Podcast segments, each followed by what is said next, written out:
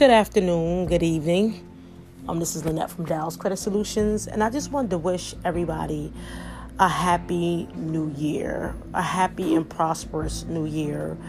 I want to, you know, go over um, everyone makes New Year's resolutions, but I would like to change the mind of, you know, everyone who listens to this, and thank you for listening, that a resolution should be every day not just every year.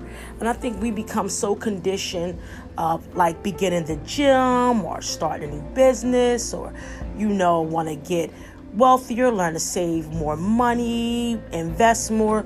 I think we should, instead of saying Happy New Year's, this is my New Year's resolution, it should be this is my new day resolution, meaning I'm going to start the new day with, you know, doing this. I'm going to start the day or the next day of being healthy or being better than I was yesterday or building um, my business, my brand, whatever the case may be. I, you know, I just, you know, we, we, I would like my listeners to, you know, have a difference in mindset of, you know, wanting to be better daily instead of yearly, you know, we we have to come to grips that we must be better than what we was the day prior or the minute prior or the second prior so it's more so yeah. that we should you know change our mindset and our format of let's be better at another moment at a within that same year or at you know instead of waiting to the new year to build of who we are because we're already individuals that you know you know just try to you know have that big moment during the new year but let that big moment be every day. Allow that big moment to you know see the very next day and not just the new year. So 2019 was a year to me of finding out who were the women versus the girls and who were the men voice versus the boys. I feel like it was a growth for time to see if you can survive the crucialness of things that were encountered. Um, for me, I was terminated, um, making um, almost $6,000 a month, um, been at my job for five plus years, you know, planning my two weeks um, with, a poverty mindset of, oh, I can do this, that, and the other because I know I had a paycheck coming in. And that moment did not happen.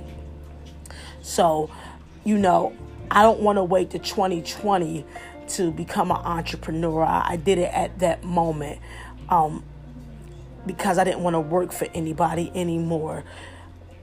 I'm saying, you guys, learn to build strategies because when you when you're so conditioned or codependent on that moment like I was like my every 2 week paycheck I was hit with a we no longer need you. And that was the end of my almost $6,000 a month living comfortable and being comfortable. Learn to be uncomfortable every day. Learn to again, learn to be uncomfortable, changing your mindset, growing, building up who you are, stay positive things, listen to positive podcasts, always stay in pr- prayer. All these things are important for you to be, you know, different in life. So I'm saying to you guys, be blessed, be humble. Hope you have a wonderful new year, new day, new second, new hour, new minute. I pray that you find um, inner peace and stay there.